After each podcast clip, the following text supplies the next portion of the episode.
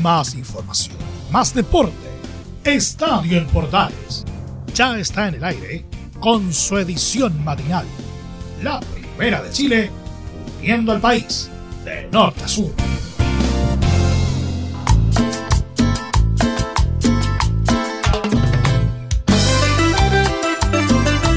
Hola, hola, ¿qué tal? ¿Cómo están? Me gusta saludarlas. Bienvenidas, bienvenidos. Iniciamos Estadio en Portales edición matinal. En este día, viernes 22, viernes 22 de enero, te damos la bienvenida para el trabajo que tenemos en esta media hora deportiva que te acompañamos en la primera de Chile junto a nuestros medios asociados y, por supuesto, en Portales Digital. En esta mañana de día viernes, iniciando el fin de semana, cuidándonos todos como corresponde. Te damos la bienvenida, te saludamos, te acompañamos en la primera de Chile junto a Portales. Recuerda, puedes seguirnos a través de nuestras redes sociales como Radio Portales en Twitter, Facebook e Instagram y poder estar conectados junto a nosotros en la Primera de Chile. Somos Portales, estamos iniciando este, este fin de semana, iniciando esta programación deportiva junto a ustedes. Hoy tenemos Curicó, tenemos Primera B y otras novedades que también vamos a revisar junto a ustedes en nuestra edición matinal de Estadio en Portales en este día viernes, fin de semana. Te acompañamos para iniciar este, bueno, iniciando este último día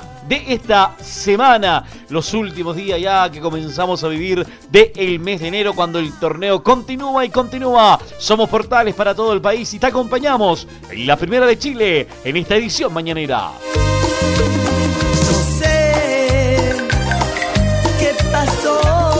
Iniciamos el trabajo y partimos junto a ustedes porque nos vamos a la región del Maule. Hacemos contacto con nuestro colega Rodrigo Jara Aguilar porque vamos a hablar de la escuadra de Martín Palermo, de la escuadra curicana que jugó con Coquimbo, empataron 0 a 0. Eh, este compromiso con los partidos que Coquimbo se tiene que poner al día y Curicó también. Son algunos de los partidos que van a iniciar para ponerse al día entre la escuadra curicana y la escuadra coquimbana, donde la escuadra de Curicó claramente está con el sueño latente de poder clasificar a un torneo internacional. Y este empate 0 a 0 indudablemente que no ayudó mucho. Esperan retomar, sacudirse, eh, conseguir análisis de lo que fue este 0 a 0 y pensar claramente en la fecha próxima de los partidos que tienen que jugar la escuadra de Palermo que tiene que volver a ganar para salir de, ese, eh, quinto, sexto lugar y poder indudablemente subir un poco más y poder, quizá el anhelo de poder clasificar a una Copa Libertadores y nada menos que podría ser de la mano de Martín Palermo. Para eso,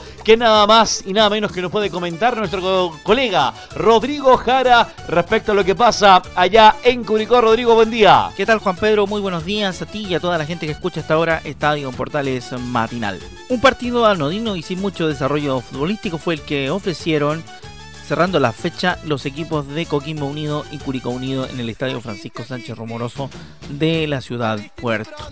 Tuvimos la oportunidad de conversar con Martín Palermo respecto al 0 a 0 que midió a los elencos en la jornada del día miércoles. Primero el, valor de este punto luego de lo complicado del partido y segundo, cómo está eh, cómo está la lesión de, de Cavalieri. Tú dijiste recién que lo habían eh, suturado. Te pregunto por más detalles, ya que fue bastante preocupante verlo salir en, camilla tan temprano en el partido, Martín. Bueno, sí, en relación a, Matías, él se encuentra bien, obviamente que fue un golpe muy fuerte el que recibió, eh, ya está bien él y bueno, eh, estaremos pendientes de, su evolución, eh, más que nada sabiendo del golpe que obviamente no haya afectado nada y que evaluaremos en, las próximas horas el saber si podemos contar con él para, para el próximo partido. Y con respecto a la importancia del punto, creo que siempre es bueno sumar, más en el momento que, que nos encontrábamos y, ante un rival en una situación muy compleja, sabíamos las necesidades de, Coquimbo. Y bueno, sobre eso planteamos un partido, creo que desde lo defensivo fuimos un equipo muy fuerte y nos faltó quizás una mayor claridad en la elaboración y finalización del juego, pero bueno, eso fue también la propuesta que pusieron, pusieron mucha gente defensivamente y, y lo que se buscaba era esperar el error nuestro como para aprovechar esas transiciones o esos ataques directos por parte de, Coquimbo. Pero bueno, pudimos contrarrestar todo eso y el poco juego que generamos, eso no nos alcanzó como para tener la claridad suficiente en finalizar situaciones de gol. La última de mi parte, Martín, preguntarte por eh, cómo consideras tú la evolución de la línea defensiva, sobre todo el trabajo de Franco Vector, que parece que cada partido va evolucionando más rápido el catch. Bien, bien, la verdad que vuelvo a repetir todo en lo defensivo, se trabajó muy bien, la, vuelta de, Rojas también da mucha, mucha confianza. Eh, Oyarzo también creo que, hizo un partido eh, importante por su experiencia, lo mismo que Bus. Creo que la defensa estuvo también complementada con los dos volantes, tanto Godoy como, como Martín Cortés, que, fueron eh, muy solidarios en ese sentido y se vio muy bien estructurado defensivamente el equipo. Pero bueno, ahora hay que buscar el juego, ahora hay que buscar la propuesta en la fase ofensiva para que el equipo obviamente pueda marcar las diferencias.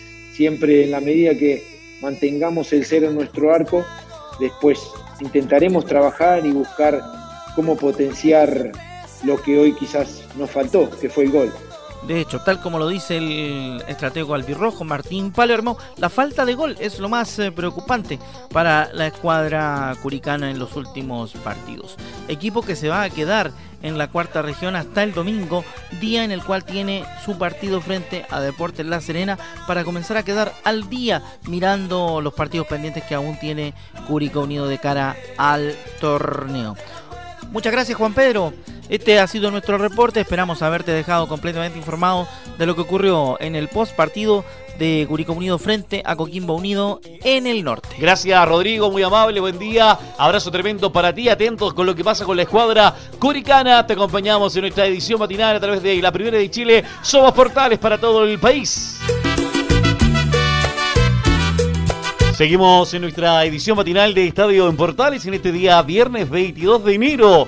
Es, un fecha, es una fecha importante, como siempre, para todos los que están en la compañía, disfrutando de este verano dentro de las medidas posibles, indudablemente, las ciudades que están con cuarentena, con fase, indudablemente, como pueda ser, le acompañamos igual en la primera de Chile. Recordar que se jugó, atención, la liguilla, atención, la liguilla de primera B, entre miércoles y jueves se jugaron los partidos que estaban programados entre la escuadra de Puerto Montt y la escuadra de Melipilla o Melipilla Puerto Montt y también el partido entre Temuco y Rangers. Recordemos que el partido que se jugó el día miércoles en el Estadio La Florida, Melipilla empató 2 a 2 con la escuadra de Puerto Montt, 2 a 2 en un partidazo y además en un golazo que se mandó el jugador de, Puerto Montt, jugador Bustamante, un golazo de mitad de cancha. Eh, mitad de cancha avanzó desde la mitad de cancha, vio al arquero adelantado y remató desde casi 40-45 metros para marcar un golazo de mitad de cancha y poner el partido en ventaja para los hombres de Puerto Montt. Al final el partido terminó 2 a 2 en el estadio La Florida y la gente Melipilla espera el partido de vuelta que se va a jugar en el estadio El Chinquihue de Puerto Montt el domingo 24 a las 10.30 de la mañana el partido de vuelta entre la escuadra de Puerto Montt y la escuadra de Melipilla. Y ayer a eso de las 18.30, 19 horas, jugó la escuadra de Rangers o Temuco y Rangers eh, de Talca. También el otro grupo que está, eh, el otro equipo que está en esta liguilla de primera vez, recordemos que el finalista es San Felipe. De estos cuatro equipos que están jugando, eh, sale el rival que va a enfrentar a San Felipe para definir cuál va a ser el equipo que va a ascender a la primera A junto a Ñublense. Bueno, el partido se va a jugar, como decíamos, se jugó entre Temuco y Rangers, donde la escuadra de Luis Marcoleta ganó por la cuenta mínima con gol de Alejandro Delfino, jugador que estuvo en Club de Deportes Antofagasta, el gol al minuto 13 del primer tiempo. Un gol de cabeza en el área marcó Alejandro Delfino para poner en ventaja a la escuadra talquina y para ponerse indudablemente con la primera opción de poder jugar el partido de vuelta en el Germán Becker el día domingo, perdón, en el Estadio eh, Fiscal de Talca, el día domingo a las 21.30 va a ser ese partido entre Rangers y Deportes Temuco, en un partido donde Temuco fue eh, en algún minuto superior, pero indudablemente al final los partidos se ganan con goles y la escuadra de Marcoleta marcó esa diferencia ganando por la cuenta mínima. Algo del partido, a pesar que fue algo medio complicado para poder lograr el triunfo y donde pudo mantener el resultado la escuadra de Rangers, porque la gente de Temuco quedó con un nombre menos, fue que en el segundo tiempo se resintió el loco Perich, Nicolás Perich, donde tuvo una molestia en su rodilla y quedó bastante resentido, incluso terminando el partido, tuvo que salir asistido por sus compañeros eh, para poder ver la evaluación y cómo va a estar el jugador de la escuadra, el arquero, capitán de la escuadra de Ranger de Talca. Escuchemos al técnico de la escuadra eh, rangerina, a Dolph Marcolita, el antofagastino, que se refiere a Perich y a este partido en la transmisión oficial. Vamos a ver cómo, cómo le quedó la zona golpeada, esperamos que se pueda superar. Eh, Nica, bueno, ustedes saben lo importante que es para el equipo, por su experiencia, por su rendimiento, por su trayectoria. Y así que esperamos recuperarlo pronto y bueno, nos llevamos un triunfo importante.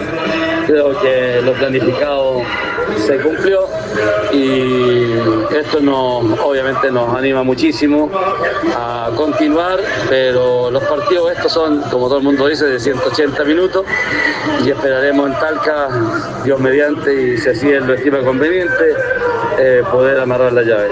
En Talca donde se hacen fuerte y también en este partido hubo un momento después del gol de Delfino donde llegaron con mucho volumen ofensivo al arco rival, eh, después ya empezaron a aguantar el resultado, esa era también la fórmula que buscaron. Sí, en la medida que fuera de contener primero al rival y después ver las opciones que nos podía dar, yo creo que aprovechamos de buena manera, por ahí quizás nos faltó un poquito de convicción en otras oportunidades, pero el trabajo estuvo bien ejecutado y este tipo de partidos se juegan así, como el ajedrez, son muy tácticos y, y el igual es, es el resultado que interesa. ¿Qué le pareció? ¿Quedó conforme con la actuación de, de Díaz como extremo y no como lateral? Sí, lo, lo, planificado, tanto él como Nicolás, era justamente aprovechar su buena voluntad que tiene, su buen despliegue físico, tapándole la franja a, a, a Temuco apurando con los volantes en el medio de la salida, cosa que ellos se y empezaran a pelotear. Creo que gran parte de eso lo cumplimos, pero cada vez que ellos filtraron también nos generaron alguna dificultad, pero estuvimos muy certeros a la hora de marcar. Pensando ya en el partido del domingo, ¿qué aspectos quiere mejorar? Sobre todo porque el partido definitorio y en, y en Talca ustedes se hacen fuertes. Sí, eh, creo que en general el partido es parejo y, y no, nosotros no tenemos que descuidarnos. Estamos eh, con la mentalidad de cada partido enfocarnos en eso, concentrarnos. A veces, creo yo, proyectarse no es muy bueno porque produce desconcentración. Hoy vinimos a jugar el partido, lo ganamos y el domingo también. Vamos a enfocarnos en el partido y vamos a ver cómo resolvemos de la mejor manera ese difícil encuentro con Temuco. Ahí estaban las palabras del técnico rangerino refiriéndose a lo que fue este partido, pensando ya lo que va a ser el partido de vuelta en casa frente a la escuadra de Deportes Temuco, que nuevamente Temuco se enfrenta en esta opción de poder eh, pelear su opción de volver a la primera división, pero con esta ventaja que tiene a, a favor la escuadra rangerina, la escuadra de Ranger de Talca. Otro también que habló y que también pasó por el Club Deportes Antofagasta, Alejandro Delfino, el autor del gol, y también se refirió en este audio en la transmisión oficial, habla el jugador de Ranger de Talca, Alejandro Delfino. No, un partido duro, sabíamos que se iba a dar un poco la tónica del partido que jugamos en el torneo, partido muy cerrado, donde se iba a definir por detalle, y bueno, por suerte pudimos convertir una pelota parada y creo que después no, no pasamos mayores sobresaltos y bueno, creo que fuimos justo ganadores del partido. Yo estaba viendo la estadística y desde el 2019 que no convertía un gol. Sí, tuve un par de parates por lesiones y bueno, gracias a Dios hoy tuve que convertir, eh, lo más importante que pudimos ganar y bueno, nos vamos contentos con una ventaja para Talca. El fútbol tiene esto de revanchas eh, y dice que las penas del fútbol se pasan con fútbol. Queda atrás ese 7 a 1 frente a Barnechea y quedan atrás también tus lesiones. Sí, el, el, partido del fin de semana fue la verdad que muy duro para nosotros, pero bueno, sabíamos que, que teníamos que dejar esa frustración atrás, eh, que no, no teníamos tiempo para lamentarnos. Y bueno, como te decía, por suerte hicimos un buen partido y bueno, nos vamos con una ventaja para Talca, que era lo que veníamos a buscar. ¿Con qué sensación te quedaste después de este partido, pensando sobre todo en la revancha que se viene el día domingo?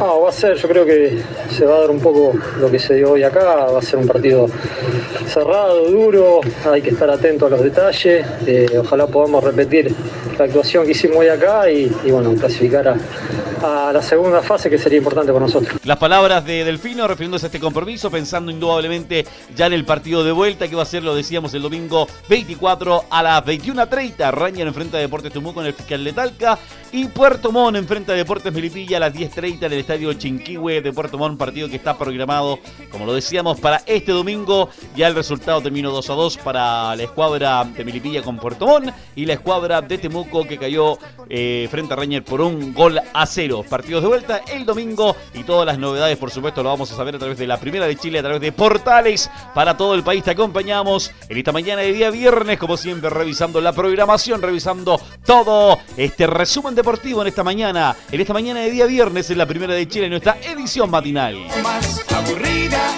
Continuamos en nuestra edición matinal de Estadio en Portales. Vamos con los equipos grandes, con los equipos de la capital en nuestra edición mañanera.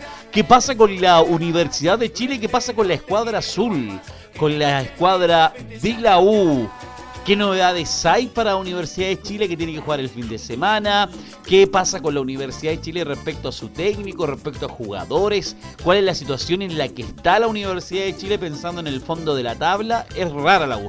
Eh, en el coeficiente está complicado, pero en la tabla está ahí en Copa Sudamericana en este momento. Pero para saber más novedades de la U, nada menos y nada más. Como siempre los viernes tenemos a nuestro gran amigo Enzo Muñoz que nos comenta respecto a la Universidad de Chile en su buen día. Buenos días Juan Pedro. Una semana bastante movida vida tenía Universidad de Chile luego de no poder ganar el partido ante Colo Colo, ante su clásico rival en el Estadio Monumental.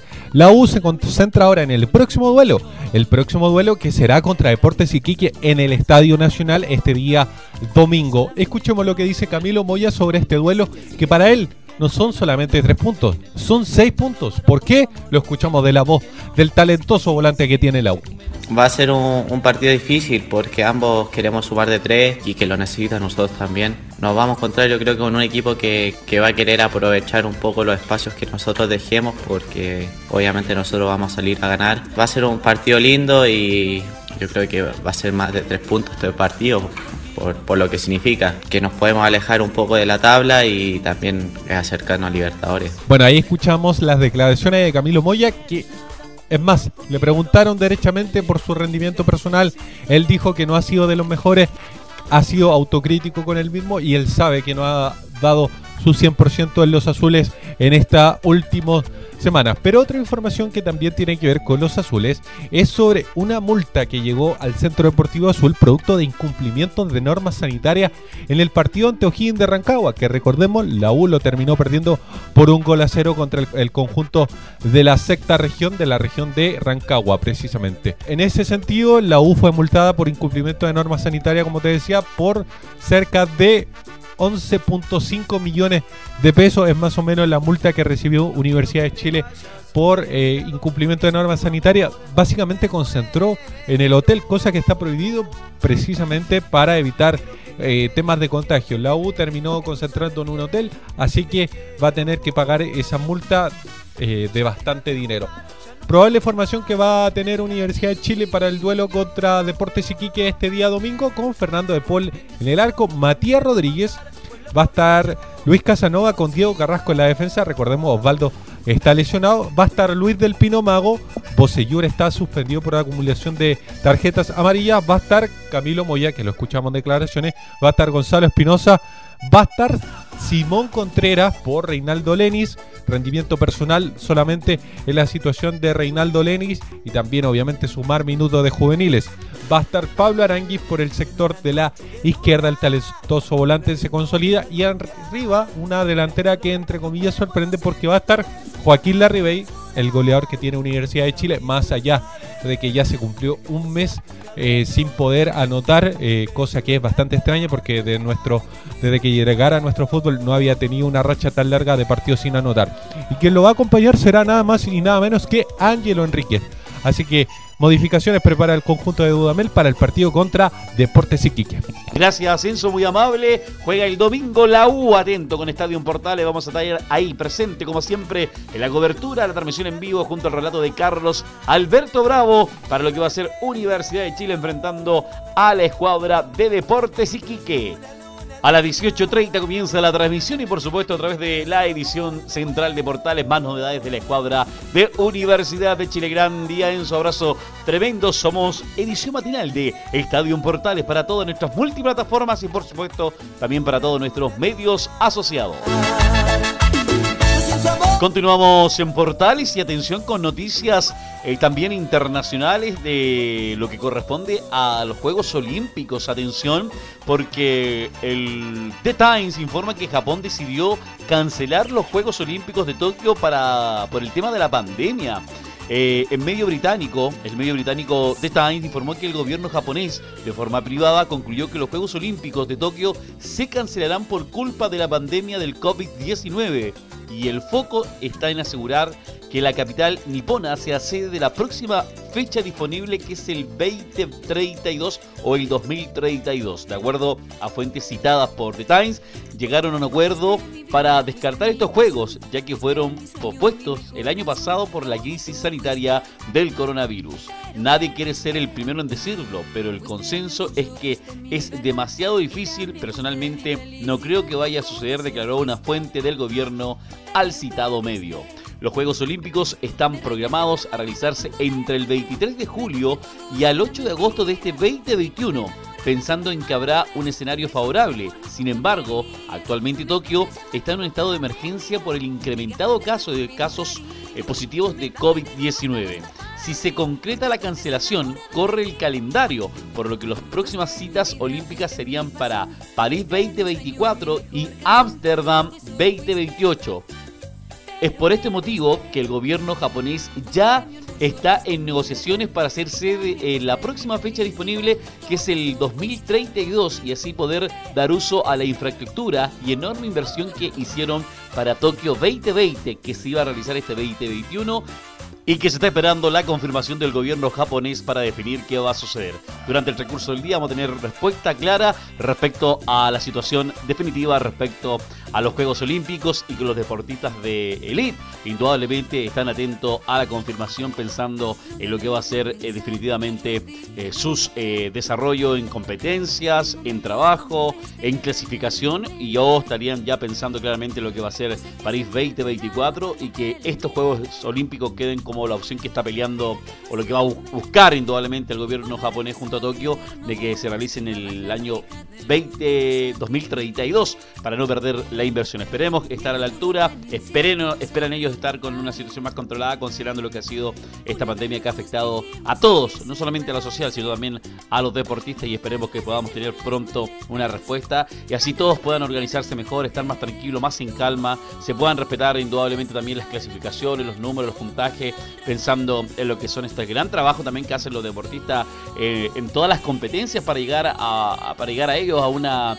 a un nivel tan importante y tener la competencia más importante que se desarrolla cada cuatro, cada cuatro años que indudablemente hay sacrificio y esfuerzo, hay, hay concentración, hay inversión y hay mucho trabajo eh, familiar también para poder que estos deportistas estén, estén a la altura. Eh, eh, esperemos que la información si es cierta y se confirma, eh, pueda llegar de la mejor manera y puedan tomarla de la mejor manera las autoridades correspondientes, tanto del gobierno japonés como también las autoridades de, los Juegos Olímpicos, que son los que están desarrollando siempre este tipo de competencia y puedan tomar con tranquilidad y darle realmente al realce que se necesita por la crisis sanitaria de salud que estamos viviendo a nivel mundial. Eh, los saludos y la fuerza, indudablemente, también a los deportistas olímpicos que viven en nuestro país y a los, y a los preolímpicos también y a los paralímpicos también que también participan y que después de los Juegos Olímpicos vienen los paralímpicos y que también, también se preparan los muchachos para poder estar presentes en estas competencias. Toda la fuerza, todo el cariño, todo el power para lo que viene y a seguir dándole con todo y a seguir dándole con fuerza, con energía, con power para que usted pueda estar a la altura muchachos y no desanimarse indudablemente, sino que a seguir dándole con todo el power para poder darle con energía a esta opción de poder seguir pensando en lo que son los Juegos Olímpicos y ya lo que viene, que es la planificación 2024. Durante el día, información indudablemente que vamos a estar atentos y lo vamos a comentar a través de todas nuestras redes sociales. Te acompañamos en la primera de Chile en nuestra edición matinal de Estadio en Portales. Seguimos con las noticias en Estadio en Portales en nuestra edición matinal, en esta casi parte final del programa que estamos en esta mañana de día viernes. Oiga, ya que no tuvimos equipos chilenos en la final de Copa Sudamericana, sí vamos a tener árbitros chilenos en lo que es este partido que se va a jugar mañana, porque el árbitro chileno Julio Bascuñán fue designado por la Confederación Sudamericana de Fútbol con Megol para ser juez central del VAR en la final de la Copa Sudamericana entre Lanús y Defensa Justicia, disputarse mañana sábado 23 de enero en Córdoba, Argentina. El juez FIFA estará acompañado de Ángelo Hermosilla y Raúl Orellana como bar, como bar 1 y bar 2 en la final a disputarse en el estadio Mario Alberto Kempes en Córdoba. Recordar también que Julio Bascuñán participó como bar en dos semifinales de la Copa Conmebol Libertadores en el partido de River Plate versus Palmeiras el 5 de enero y en Buenos Aires, en Buenos Aires y el duelo entre Santos y Boca Junior el 13 de enero pasado en Brasil. En tanto el uruguayo Leodan González será el árbitro central de la final. Los jueces asistentes serán sus compatriotas Nicolás Tarán y Ricardo y Richard Trinidad, mientras que el venezolano Jesús Valenzuela será el cuarto árbitro para la final entre Lanús y la escuadra de mm, eh, Justicia, Defensa y Justicia para el partido mañana que se va a jugar sábado 23 de enero. Eh, para también terminar, noticias también de arbitraje importante que también llegó porque, atención, dice que Enrique Oces, el expresidente de la Comisión de Árbitros de Chile, quien se desempeñó como juez FIFA durante varios años, asumió como director de la institución de árbitros en México. La Federación Azteca hizo el anuncio por medio de un comunicado en el que informó que durante su trayectoria pitó más de 100 partidos internacionales, obteniendo la distinción como el mejor árbitro come gol del año 2012. A nivel directivo, fungió como presidente de la Comisión de Árbitros de Chile entre el 2016 y 2020, donde estuvo a cargo de la operación de dicha comisión, incluyendo la operación o la implementación del VAR, agrega la cita. Al respecto, el presidente de la Comisión de Árbitros de México, Arturo Brizo, apuntó, para la Comisión de Árbitros es prioridad seguir fortaleciendo nuestra estructura, así como la capacitación y profesionalización de nuestros árbitros, buscando la mejor continúa y garantizando la impartición de justicia deportiva en el terreno de juego. Estoy convencido que la integración de Enrique vendrá a enriquecer el trabajo que se ha venido haciendo, cerró Viso en este mismo comunicado, donde dice la Federación de Fútbol Mexicana que Enrique Ose va a incorporarse eh, como el nuevo director de instrucción de la Comisión de Árbitros. Así que las felicitaciones a don Enrique, que hasta hace poco tiempo era parte de la Comisión de Árbitros de nuestro país en el FP, fue desvinculado. Llegó don Enrique, eh, don, llegó el negro Osorio a ese cargo, pero Enrique Orce va a tener una nueva oportunidad ahí en el fútbol mexicano. Los árbitros chilenos dando que decir a nivel internacional. Las felicitaciones. Va a estar don Julio Bacuñán mañana en el bar, don Enrique Oces también ahí en el fútbol mexicano. Hay que resaltar, a pesar que eh, vemos muchas complicaciones en los arbitrajes a nivel, eh, a nivel internacional, a nivel nacional, esperemos que indudablemente vayan mejorando y vayan apostando a que la tecnología del bar, como se va a implementar a nivel ya mundial, puedan estar con capacitación mucho más rápida, haciendo trabajo mucho más rápido y no perder tiempo a que el análisis sea más, que, eh, más criterioso y donde haya un acuerdo, en consenso, bar versus árbitros central que están en el campo de juego para no tener tantos problemas y tantas dificultades entre equipos que se ven favorecidos y equipos que no se ven favorecidos, entre decisiones, de, entre decisiones de penales, de tarjetas o también de posiciones adelante que también deja bastante que desear en ese sentido. Hay que ir mejorando la tecnología, indudablemente que la, la tecnología puede dañar, pero también ayuda y en este sentido el VAR también puede ayudar en algunas decisiones que puedan estar afectando indudablemente y eso también puede apostar a que el fútbol eh, pueda ser eh, de mejor forma, puede tener un mejor equilibrio, pero siempre que los profesionales estén a la altura. Señoras y señores, comenzamos a despedir el trabajo del día de hoy, agradecemos la tremenda, increíble sintonía, nos estamos reencontrando como siempre, que tenga un gran viernes, un gran día, sigue la compañía de Portales, luego viene Portaleando la mañana con Deleo Mora y toda la conexión a través de nuestros medios asociados. Gran viernes, gran fin de semana, somos Portales, edición matinal para ustedes. Hasta luego, chao, chao. Más información, más deporte. Esto fue Estadio en Portales, con su edición matinal. La primera de Chile, viendo al país de norte a sur.